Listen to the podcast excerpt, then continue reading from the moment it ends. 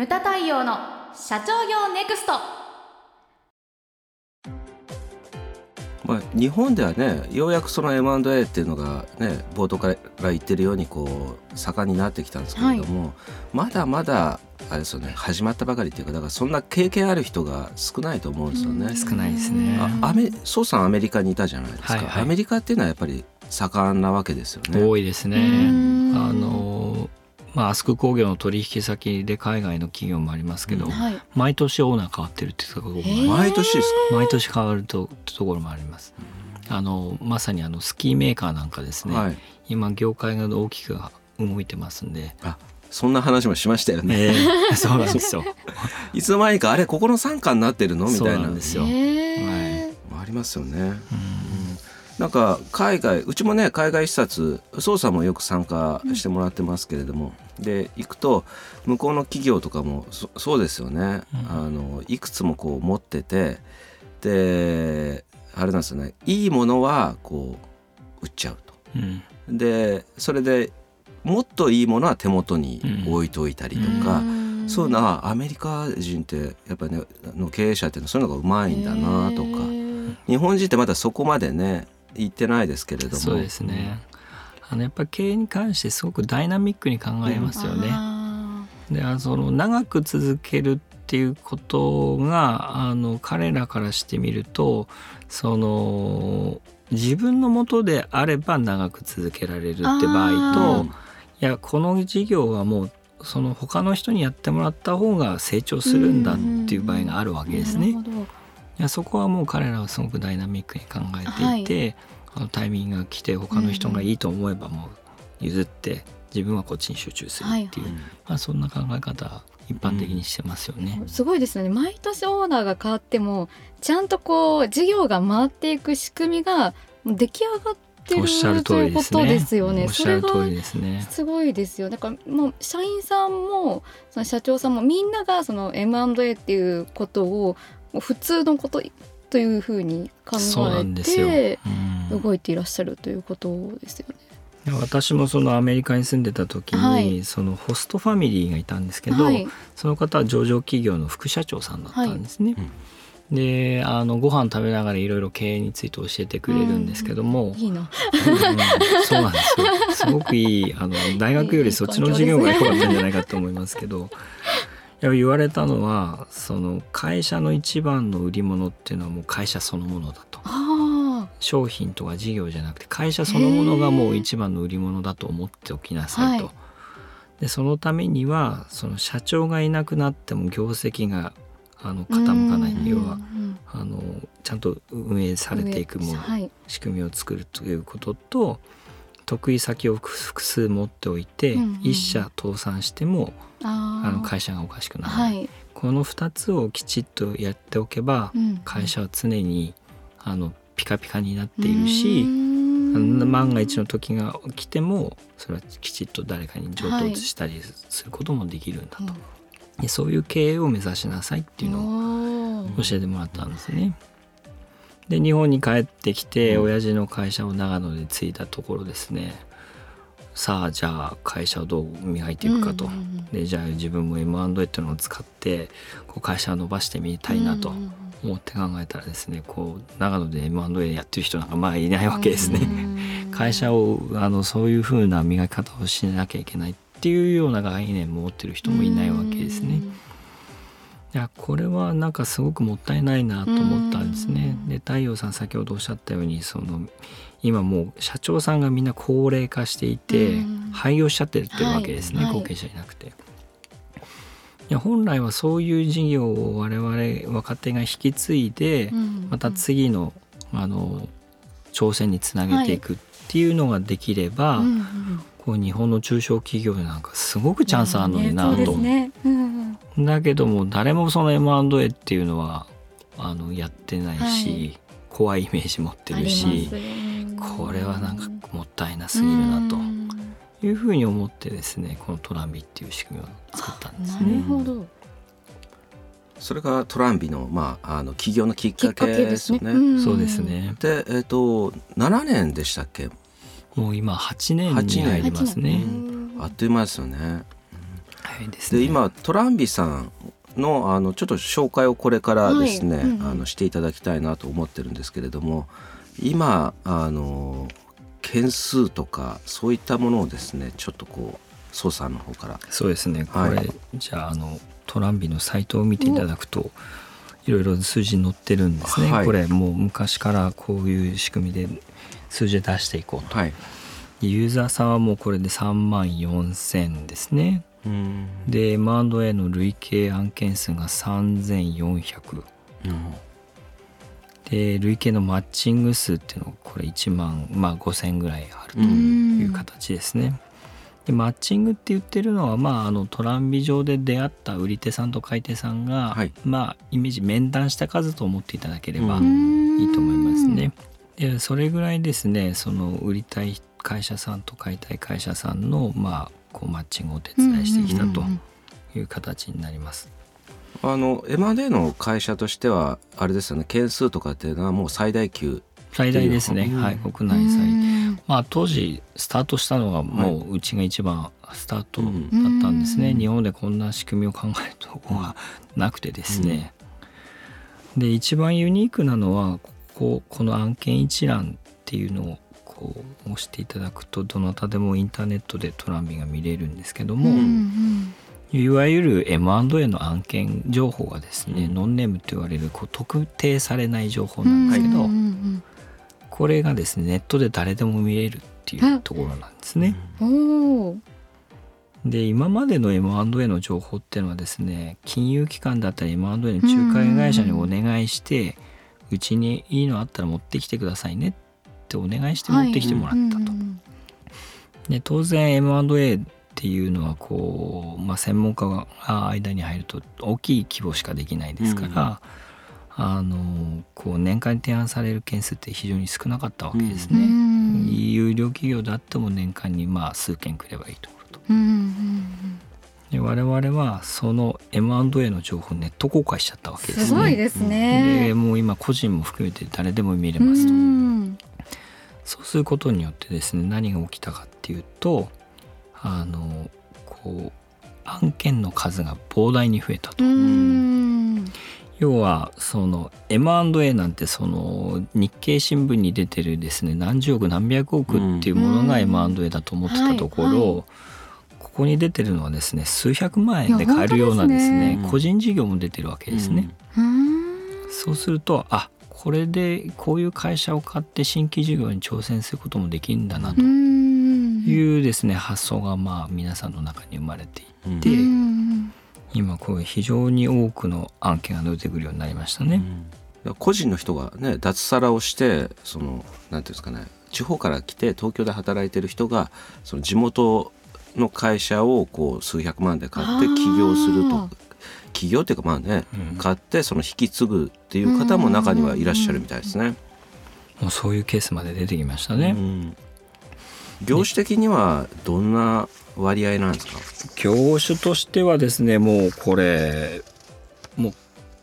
国内の全ての業種があると言っても、はい。過言ではないというかですね、うん。あのもうあらゆるものがありますね。この比率としてはまあこういう比率なんですけど、インターネット系のとかシステム系の IT 系のものはまあ比率として大きいんですけども、うん。次に飲食店ですね、うん。これ日本にやっぱり飲食店の数が圧倒的に多いので、はいはい。この比率が多いと。で商社小売流通とかですね医療介護ものづくり、住宅不動産。あとまあホテル旅館っていうのも多いですね、うん。今。あーなるほど。あの売りに対して買いとか前あのお話を伺った時は一つ売りの売りに対して買い手が11っていう割合だ、はいはい。そんな感じなんですか？もう圧倒的に買い手が多いんですね、うん。うんでその M&A ってものを使ってやっぱり伸ばしたいという人たちが多いわけです、うん。でここ皆さん意外に思われるんですけど事業承継でその後継者不在問題だから売り手が増えてきてんじゃないかなっていううん。皆さんおっしゃるんですけど、はい。まあ、当然増えてはいるんですけども、うん。その10倍以上にですね圧倒的に回転が多いっていうのが回 M&A の世界なんですね。で誰もがいいいいいいものをねあの採用もそうじゃないですかあのいい人をどの会社も取りたいわけですよねおっ。しゃる通りですね。だからね一人の人がこう何社も受かったりとか、うん受からない人は何社も落ちたりとかね。りそう M&A でもそうですよね。そうなってますね。一部の有料企業にこう M&A の情報がこう集中していく。あでそういうのがまあ今までの仕組みだったんですね。はい。でそうなるとその本当に挑戦できる人っていうのは少なーくなってしまうと。我々はそうではなくてみんなに情報が行くようにしよううん。というふうにしてですねそうすることによって売り手さんにもすごい大きな選択肢が出たわけですね。うん。その1社しか買い手が来ないっていうわけじゃなくて、平均で今14社にまで伸びてますけど、多い場合だとですね100社を超える買い手が来るわけですね。すごいですね。でその中からあの自分の会社を引き継いでもらいたい人を選べるわけですから、はこれは売り手さんにとっても大きなこううんメリットになってますそうですよね。はい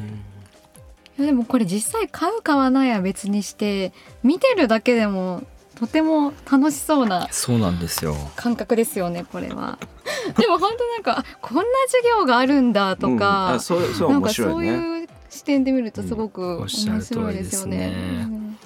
あのセブ島のメイド喫茶とかですね。何？あ そえ売ってんですかその？あの制約してます。面制約したんですか？でもちょっとい白いちょっと面白い。ちょっとうん。面白い。いくらだったのか。あそんなのがあるんですか？うんこれですね。ここは私自身がこういう仕組みが一番欲しかったわけですね。うん要はですねそのもうアスク工業自体も現業っていうとですねもうあの拡大できる余地がなかなかないと。うん。要するに市場がもうシュリンクしちゃってますから、はいこの中でどんだけ頑張ってもですね成長させるってすごく難しいわけですね。うんそうではなくて隣の業種とかですね全然違う業種であってもあの挑戦できる余地っていうのはあるわけですね。はいであのその情報がないわけでうんすそもそもがあの発想力もないんで、はい何ができるのかなってゼロから自分で考えるとすごく難しいんですけど。こうやってですうね、ん。これ今1,000件ぐらい1,000件以上出てますけど世の中にこういう事業があって、うんうんうんうん。こういう事業だ例えばはい。タピオカタでピオカ流行りですね。はい。キッチンカーでとかですね、うんあじゃあうちだったらこれを確かに長野で買って米田の隣に置いたらどうなるのかなとかですね、うんそういう発想をしてる時っていうのはその経営のこう新しい事業のネタ作りになるわけですうね。ん。でうちのサイトに来ていただいてる方々っていうのはですねほとんどこの案件一覧をですねずーっと見てるわけです。うん。ずーっと見てですね、うんうんあこういうやり方できんなとかですうね、ん。あのあこの事業は今は確かに赤字かもしれないけど、うちが買ってこの事業とくっつけてうん。今のお客さんにこの新しいものを買ってもらえるようにすれば売り上げ伸びるなと、うん。そうすれば黒字化できるんじゃないかなとかですね。そういう妄想っていうか発想。う。んうん。これをですねこのサイトを見ながらずっとやってるんですね。でここにアイディアが生まれてくるんです。なるほど。あーでうちのお客様でも何年か前に卒業、えー、と無無門塾を卒業された方であの地方でパチンコ店を78店舗結構あの大型なんですけれども展開してる会社があるんですよ。でそこ今パチンコ業界っていうのはあの出玉の総数がこう減らされたりとか、うん。でこれから菅さんがこの間あの会見してましたけれどもあの景品交換もこれからはい。ダメになる、うん。だからそのギャンブルっていうかこれから遊戯に変わっていくと、うんだからそれで非常に社長危機感感じてそれで勉強しに来たんですけれどもで計画書作ってもらって発表会やってた時にこうその計画書バーッと見てたら全部の店舗8店舗の写真がバーッと載ってたんですよ。でやっぱり地方のあのパチンコ店ってここら辺の都内のパチンコ店とかと違って駐車場でかいのがあって、大きい箱があってそこにね、な何台もバーッとこうパチンコ台が並んでると。でそれはふと見た時にあのこれはパチンコやって自分で決めちゃうとパチンコ代しか入れられなくなるわけじゃないですか、うん、でも箱物ビジネスって捉えた時にその箱に何を入れるかっていうのは誰もそんなの強要も何もしてないわけですよね、はい、だからそれが発想力であってでこういうのを見てるとああの箱にこんなの入れたら面白い。さっきのタピオカもそうだし、ね、ね、それだからそれが宋さんのよくおっしゃられるこう妄想するっていう。だからそういうの考えてると楽しいですよね。楽しいんですね、うん、これとこれをくっつけたりとか例えば1回2回と分けて、はい、1回はだからさっきのタピオカとかそれから FC でねその例えばスタバ入れたりとか、うん、で上にちょっと待ち時間があるようなあのものを入れることによって相乗効果を生み出したりとか。やっぱりその柔軟な発想っていうのがこれから社長には必要になってきますよね。うん、でですね私好きな事例はですねあの温泉旅館を買いに来たのがクリニックなんですね。長野の温泉旅館を東京のクリニックが買いに来たんですね。はいはいはいでそれなんでですか？って聞いたんですけども、うんうん、要は人間ドックを東京で提供してんだけども、はいはい、もう価格競争で厳しいと、えー、長野の温泉に泊まってもらって高級なこうサロンのような形で人間ドックを受けてもらって1泊2日で帰ってもらう、はい、これができれば面白いんじゃないかなという発想が生まれたらしいんですね。でこれはすごいいいシナジーなわけですね。うん、あの旅館っていうのはその平日の空室率、はい、これが問題なわけですね。で、ね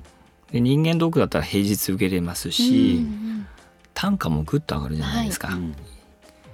これはですねお互いにとってすごくいいこうメリットが生まれる M&A ですよね。ワクワクしますね。でこれ M&A の専門家に今までの通り頼んでるとですね温泉旅館を買いませんかっていうのは当然近隣の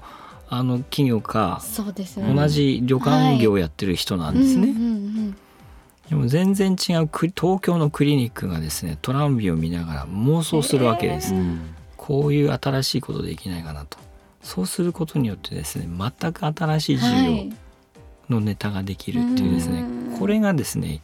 やっぱり一番あのいい、はい、あのマッチングの仕組みなんじゃないかなと思ってるんですね。